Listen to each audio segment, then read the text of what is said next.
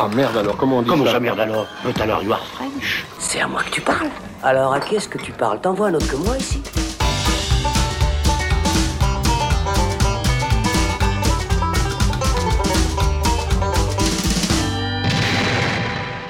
Salut, c'est Thibaut et on se retrouve dans le Shot, la version courte du Saloon, pour parler de Belle, le nouveau film d'animation de Mamoru Hosoda, en salle depuis le 26 janvier. Et pour en discuter, j'ai à mes côtés Alexandre Caporal. Salut Alex. Salut Thibaut.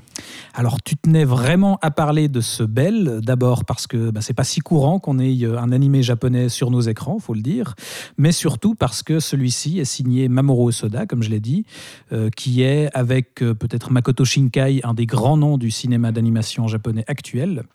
Et donc, pour rappel, Osoda, c'est La traversée du temps, Summer Wars, Les enfants loups, Le garçon à la bête, et dernièrement Mirai, ma petite sœur. Une poignée de petits chefs-d'œuvre, je pense qu'on peut le dire. qui- ouais, ouais, des bah, très bon film en tout cas. ouais. voilà, qui faisait que forcément on attendait beaucoup ce nouveau film.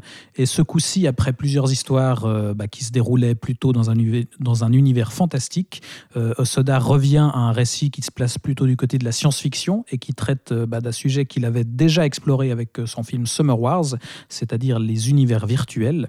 Alors malheureusement, pour être euh, parfaitement transparent, j'ai pas réussi à voir le film moi-même, donc tu me Tu corrigeras. vas bientôt euh, le voir mais parce que je absolument, vais te mais donner je- envie. mais c'est- déjà fait, c'est déjà fait. Tu m'as déjà tanné avec, je suis déjà convaincu. C'est clair. Mais du coup, tu me corrigeras euh, si nécessaire. Mais Oui. pour résumer le pitch, déjà, euh, si j'ai bien compris, on pourrait dire que c'est euh, euh, très grossièrement la rencontre entre euh, La Belle et la Bête et Ready Player One. Ah C'est oui, ça? absolument. Oui, parce qu'il est question effectivement d'univers euh, d'univers parallèle, mais univers virtuel, puisqu'on va suivre eh bien, une, une jeune adolescente, Suzu, qui vit euh, seule avec son père dans, dans, les montagnes, la campagne, euh, dans le sud du Japon. Et puis, eh bien, qui a un petit peu du mal à passer ce fameux coming of age et puis à devenir une adulte et à s'affirmer.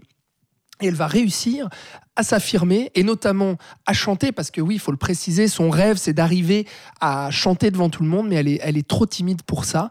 Et euh, grâce à un avatar dans euh, un logiciel qui s'appelle You, enfin une application, un monde virtuel, du coup You, C'est le méta du, Voilà. du film. où tout est possible. Euh, you qui justement se calque à la fois sur, euh, sur, sur ton corps et, sur...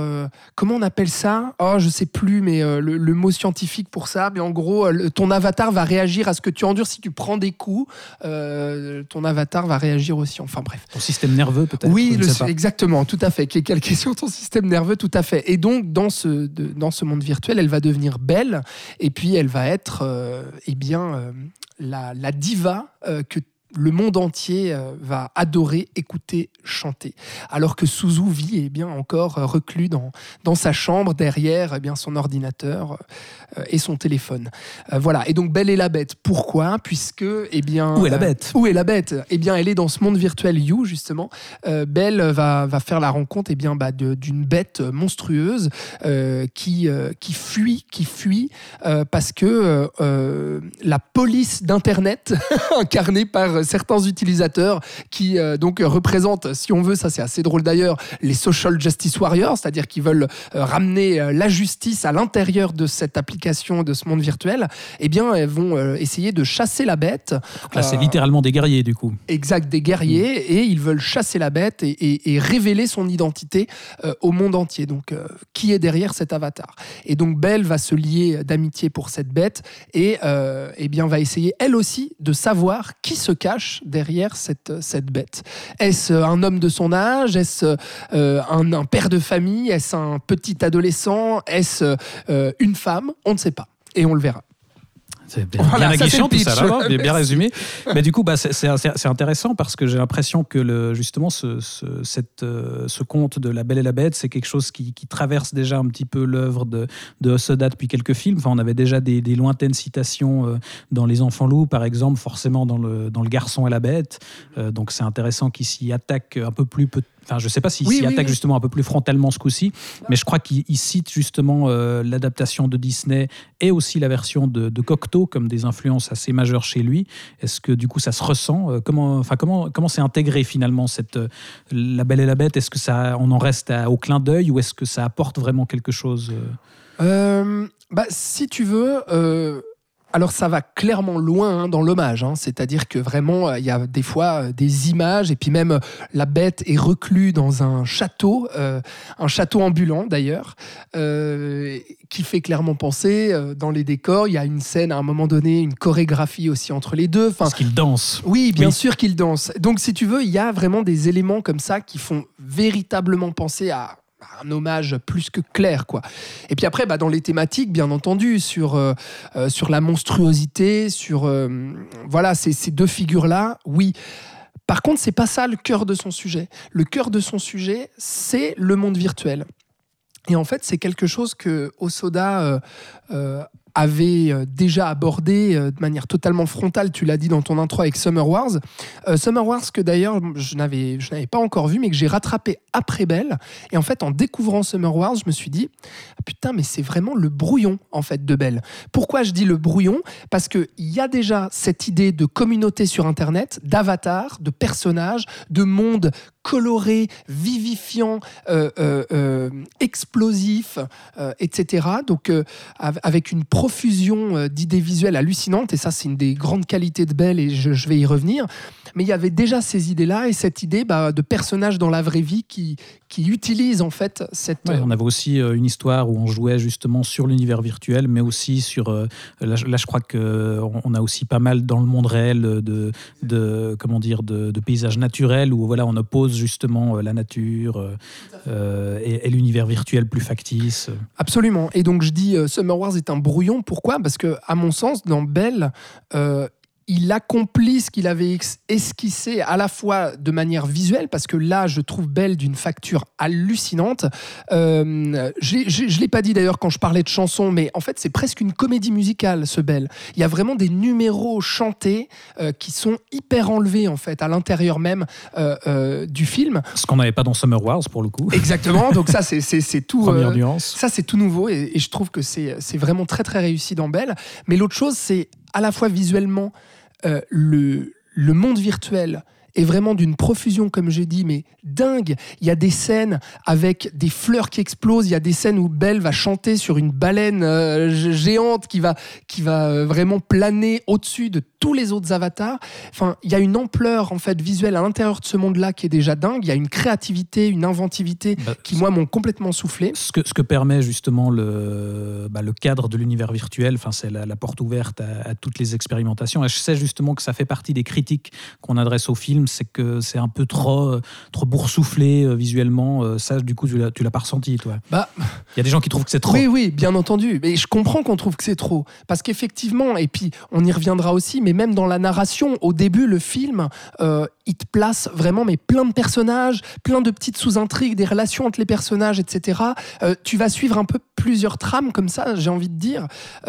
Et puis, bah oui, dans l'univers euh, visuel de You, euh, il y, a cette profusion-là dont je parle. Moi, ça m'emporte totalement. Je comprends qu'on puisse y être hermétique. Mais oui, tu parles de, l'ambition euh, peut-être technologique aussi en termes d'animation. Il y a un jeu sur la 2D et la 3D, où il va jouer cette frontière-là entre vraiment les dessins à plat euh, d'animé et puis à un moment donné le relief que vont prendre ces dessins à plat euh, pour aller carrément dans l'utilisation de la 3D aussi par moment.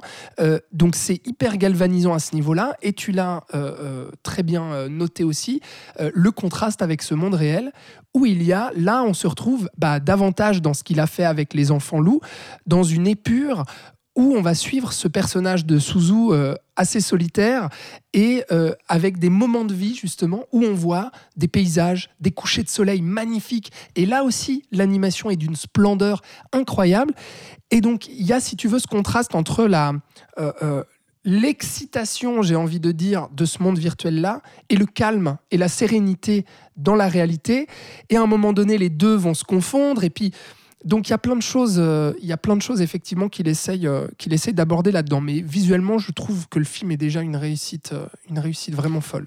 Et justement, par rapport à bah, ce, ce rapport que tu abordes entre voilà, le monde virtuel, le monde réel, j'imagine qu'il y a aussi un, un discours là-dessus sur voilà, les, les univers virtuels aujourd'hui, quel regard porter là-dessus. Mhm. qu'est- Qu'est-ce qu'il en fait de ce discours? Justement, dans, dans Summer Wars, il y avait quelque chose d'assez intéressant qui qui n'était pas non plus euh, diabolisant. euh, voilà, les, univers virtuels, où là, là, on ne, sait- on ne distingue plus la réalité. Qu'est-ce que euh, qu'est- qu'est-ce qu'il en fait là dans ce film-là? Est-ce qu'il arrive à éviter, en gros, euh, le Ah bah discours de vieux con? Ah bah alors euh, plus que ça même, parce que encore une fois, Summer Wars était le brouillon de cette idée-là qui va vraiment prendre de manière totalement frontale là-dedans.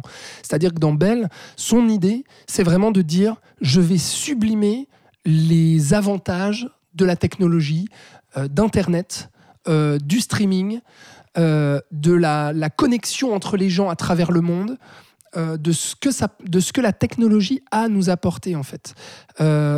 Sans oublier quand même des nuances. C'est-à-dire qu'il va pas non plus à fond dans ce sens-là en disant mais regardez comme c'est incroyable Internet.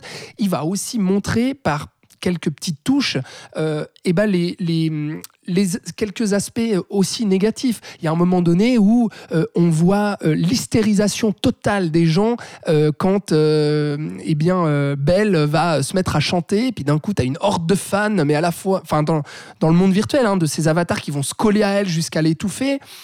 Il y a, y, a y a des petits éléments comme ça qui viennent quand même nous rappeler euh, de, de- peut-être certains aspects négatifs, mais dans l'aspect positif global, j'ai pas envie de révéler le, le- le dénouement, mais ça arrive vraiment à un but où on sent qu'il a vraiment un message à délivrer euh, aux adolescents. Euh, et c'est, en fait, ça me, fait, ça me fait rire parce que c'est très japonais cette manière d'aborder ça, d'aborder la technologie, le numérique et tout. Euh, pays qui a été en avance sur ces questions-là depuis tant d'années. Et qui là, bah voilà, euh, justement, euh, a appris à vivre avec ça et même à développer, à développer, à développer ce côté technologique, et qui là, bah voilà, nous dit non mais euh, arrêtez, euh, tu vois, ce, qu'on voit à Hollywood souvent, bah, ça va plutôt être des films qui vont dire oui, mais la réalité c'est quand même mieux que le monde virtuel, blablabla, euh, et puis il faut pas vivre sur Internet, faut, faut décrocher l'œil de l'écran et tout. bah, Voilà, c'est la petite limite qu'on pouvait Bah éventuellement oui. trouver à Ready Player One, justement. C'est vrai. Mm. Effectivement, dans le discours final, un peu, un peu con-con, c'est vrai. Et là, bah, Osoda, il prend le contre-pied de ça, quoi, en disant non, non, mais attendez, euh, euh, chers adolescents, virgule, voilà euh, ce que j'ai à vous dire, et voilà aussi euh, ce message d'espoir en fait qu'il donne aux jeunes générations que je trouve vraiment très très beau, quoi. Mhm. Bah, fi- finalement, c'est déjà ce qu'il faisait dans, pour y revenir encore une fois dans, dans Summer Wars, où, où voilà, on montrait aussi euh, certaines dérives de la technologie, euh, voilà le, le- la place que ça, ça pouvait avoir pris dans, dans le quotidien des êtres humains. Mais justement, on n'oubliait pas de replacer toujours l'humain au centre et de montrer que, que voilà, ce qui compte, c'est l'utilisation et qu'on peut aussi faire des belles choses euh, en utilisant la technologie. Et, Absolument. et ça a l'air d'être le cas une fois de plus. Tout à fait, tu as raison. Et puis, euh, si tu veux, je, je voulais aussi, aussi dire une chose sur, euh, sur ce dénouement-là dont, j'ai parlé, ce message qu'il délivre et tout.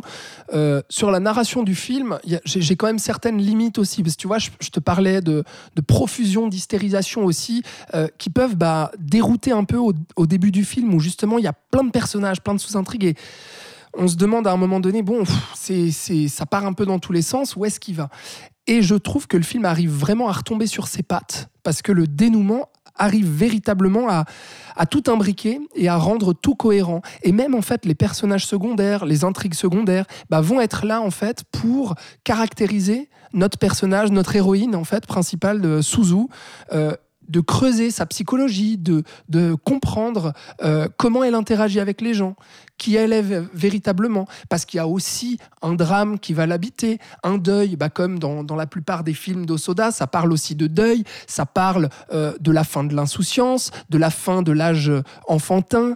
Donc il y a toutes ces thématiques-là qui se recoupent.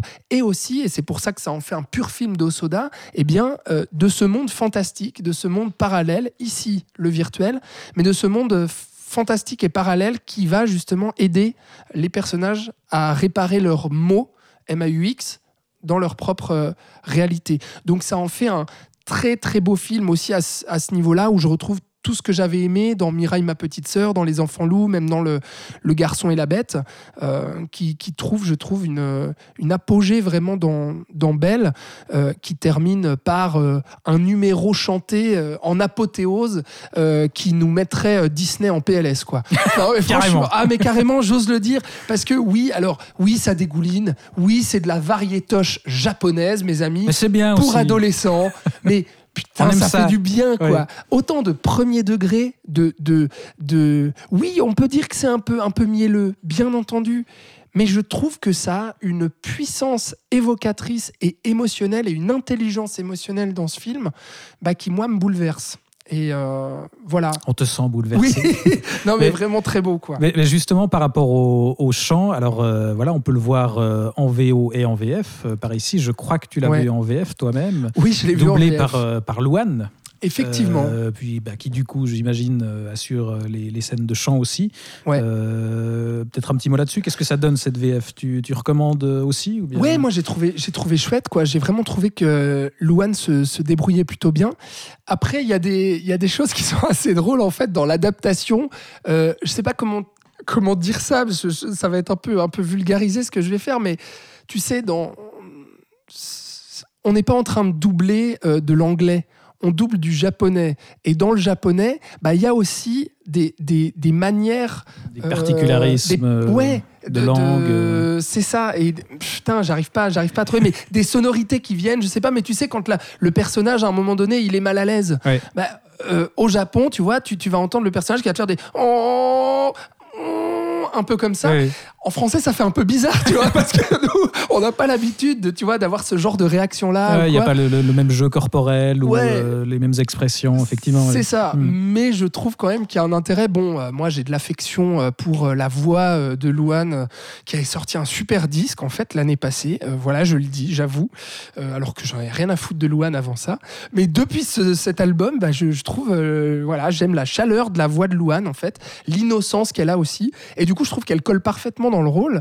Et elle a totalement retravaillé en fait toutes les chansons avec euh, euh, Cécile Corbel, euh, qui est euh, eh bien qui a adapté en fait les textes en français, etc. Qui avait déjà fait du tra- un travail sur Arrietty, qui est un film Ghibli. Qui, est une habituée du coup de, de l'animation Voilà, de japonaise. l'animation japonaise et puis euh, non mais les, les- les chansons euh, super quoi. J'arrive pas à trouver la BO euh, sur internet quoi. Je, Oh, elle va bien finir par, euh, Mais par ouais, débarquer un jour ou l'autre. La. BO en français, j'aimerais bien Ouais. l'écouter. Elle, utilise, elle, elle existe qu'en anglais et qu'en japonais, là, en tout cas sur les plateformes de streaming que j'utilise. Donc euh, voilà. Mais euh, Bah, du Oui. coup, tout ça fait que voilà, si, Oui. si en plus euh, la VF est de bonne qualité, c'est oui. une vraie, euh, une vraie sortie familiale finalement. Enfin, absolument. grand public. euh, Et tu le disais en introduction, euh, film qui, on a de la chance qu'il sorte sur nos écrans, oui, mais aussi il faut préciser qu'il sort dans les circuits de grande distribution. Il sort pas comme bah, les derniers films de Makoto Shinkai étaient sortis dans les cinémas d'arrêt-essai, ah qui avaient récupéré. ou- Voilà, Mm. ici en Suisse c'est clair, et puis bah, en France, il me semble que c'était la même chose, sauf erreur. Ouais. Alors que là, il y a quand même une grosse sortie. Alors, euh, Ouais, j'ai- et, j'ai regardé euh, encore hier euh, avec des horaires pas trop dégueux, étonnamment. Enfin, je, ouais, c'est ça- c'est, euh, tant mieux du coup. Mhm. c'est pas une la petite sortie bazardée c'est ça. En douce, quoi. Alors bon, il faut préciser aussi que pour ceux qui nous écoutent, euh, que le film donc en Suisse est sorti le 26 janvier. En France, en revanche, c'était il y a déjà plus d'un mois de ça. C'était le 29 décembre. Euh, J'ai pas malheureusement trouvé les chiffres euh, en France pour savoir si le film marchait ou pas. En revanche, ce que je sais, c'est que le film cartonne apparemment, euh, a cartonné euh, au Japon, euh, pas étonnant, mais je crois que c'est le troisième film le plus bankable de 2021 euh, au Japon, donc gros carton. Bon, on sait les succès aussi de Makoto Shinkai avec Your Name et autres, ça fait un raz-de-marée à chaque fois, ces films animés pour adolescents, ça fait un raz-de-marée, bah là c'était la même chose. Et plus étonnant en revanche, c'est que le film marche très bien aux États-Unis. Et euh, Ah ouais. c'est le plus gros succès d'Osoda aux États-Unis. Euh, donc, euh, bah, je trouve ça chouette, quoi. Je Bah oui, trouve ça non, c'est encourageant du coup, tant mieux. Ouais. Parce que le dernier truc, pardon, je parle beaucoup, mais j'ai encore envie juste de dire une petite chose, euh, Thibaut, sur Osoda, euh, qui est moi un, cinéaste que, que j'ai découvert euh, très tard, parce que je l'ai découvert avec Mireille, ma petite sœur. Et après, bah, je suis allé un peu, en remontant un peu sa filmographie, jusqu'à voir récemment, vous l'aurez compris, Summer Wars. mais je trouve que c'est quelqu'un de, de, très intéressant dans le paysage de l'animation japonaise. je disais, bah, je suis content qu'il ait ce succès-là, parce qu'il faut quand même rappeler d'où vient Osoda. C'est quelqu'un qui a commencé dans la télévision euh, euh, et dans les, dans les dessins animés. Il a commencé par euh, réaliser les films Digimon et One Piece, donc ouais, sur des, des, séries adaptées de manga. Exact. Il avait bossé sur les, la série Dragon Ball Z aussi. Il avait réalisé plusieurs épisodes. Sailor Moon aussi. donc plein de trucs comme ça. Et ensuite, eh bien, il devait, il lui, comment dire, c'était ce, ce, petit génie de l'animation. à l'époque, on lui promettait une belle carrière chez, chez Ghibli. Et malheureusement, ça n'a jamais vu le jour parce qu'il ne s'est pas du tout entendu avec Hayao Miyazaki, apparemment, euh, qui a détesté euh, Osoda. Visiblement, avec lui, il faut ni être trop talentueux, ni être trop mauvais. C'est ça. faut être un peu dans le milieu et ça peut passer. Hein. Très compliqué. Et donc, notamment, euh, pour la petite anecdote, il devait, il devait réaliser le château ambulant à l'époque. Et en fait, il s'était fait virer. Et depuis une dizaine d'années maintenant, Osoda a fondé son propre studio, le studio Shizu, euh, eh bien, qui, a donné lieu à tous les films qu'on a cités. Et il a vraiment une patte. Bah, J'ai parlé de ces thématiques, mais il y a aussi quelque chose vraiment qui est très différent en fait de ce qu'on voit chez Miyazaki ou chez les studios Ghibli. En fait, euh, on sent que c'est un gars qui vient de la télé. Tu sais, dans les gimmicks et tout, il y a même beaucoup d'humour dans ces films, et notamment dans Belle, il y en a aussi beaucoup, et des gags visuels qui font très cartoon, qui font très manga, et qui font très euh, série télé, en fait, tu vois, aussi, mais pas du tout dans le mauvais sens du terme. Mais on sent que c'est un mec qui vient de cette culture populaire de la télévision, et qui a du coup une patte visuelle aussi qui, qui est assez... Euh, différente de ce qu'on voit dans l'animation japonaise. Je pense que ça, ça, donne des, des, films qui sont à la fois assez accessibles, mais où en même temps, comme tu dis, il y a une patte et on voit des choses qu'on voit nulle part ailleurs. Quoi. Exactement. Et oui, bah oui, accessible, comme tu dis, c'est un pur film pour ados. Mm. Euh, mais, mais voilà, de cette créativité, de cette intelligence-là, on n'en voit pas tous les jours. Euh. Disney en PLS, je te l'ai dit, vraiment. du coup, il, me semble que ce mois de janvier, quand même, ah ça commence pas mal, hein, parce que là, euh, c'est le, le troisième shot qu'on fait depuis le début de l'année. On a commencé par Licorice Pizza. Euh, on a enchaîné avec. Que tu dois voir d'ailleurs. Mais oui, mais je dois rattraper tellement de choses. Par contre, j'ai vu Nightmare Alley euh, auquel on a consacré un shot euh, aussi récemment. Et là, troisième, troisième gros coup de cœur du mois. si voilà, si c'est ça 2022, ah oui. si le, la qualité se maintient à ce niveau, c'est ça. Ça va être une sacrée année. Ouais. Alors bon, je t'avoue que j'ai regardé le calendrier. Je me non, dis je, je pense que ça va assez vite retomber. mais... vrai. Je, je, je, veux, je veux prolonger ton enthousiasme. Tu as raison. Disons-le. Putain, ça fait plaisir un mois de janvier comme ça. Quoi. J'espère que jusqu'à l'heure où vous écoutez ce shot, euh, Belle est encore en salle, voilà, que ce soit en France, en Suisse, ou bien en tout cas qu'il sera bientôt accessible par chez vous, que vous pourrez le voir euh, et puis le revoir même parce que c'est vraiment un film formidable. Bon, bah, vous l'aurez compris, on vous recommande chaudement d'aller voir Belle ou de le rattraper d'une manière ou d'une autre. Euh, c'est pas si fréquent, voilà, qu'on, encore une fois, qu'on ait des animés euh, au cinéma, euh, d'autant plus des films de ce calibre. Alors profitez-en. Merci Alex d'être euh, venu nous parler de ce Belle. Merci Titi. Puis tu sais quoi voir au cinéma maintenant? Mais oui. Alors là, là j'ai, j'ai de quoi faire pour ces prochains jours. On se retrouve dans un prochain épisode. D'ici là, vous pouvez nous réécouter sur SoundCloud, YouTube, Spotify, Deezer et Apple Podcast. N'hésitez pas à partager et commenter cet épisode. Merci de nous avoir écoutés. Ciao, ciao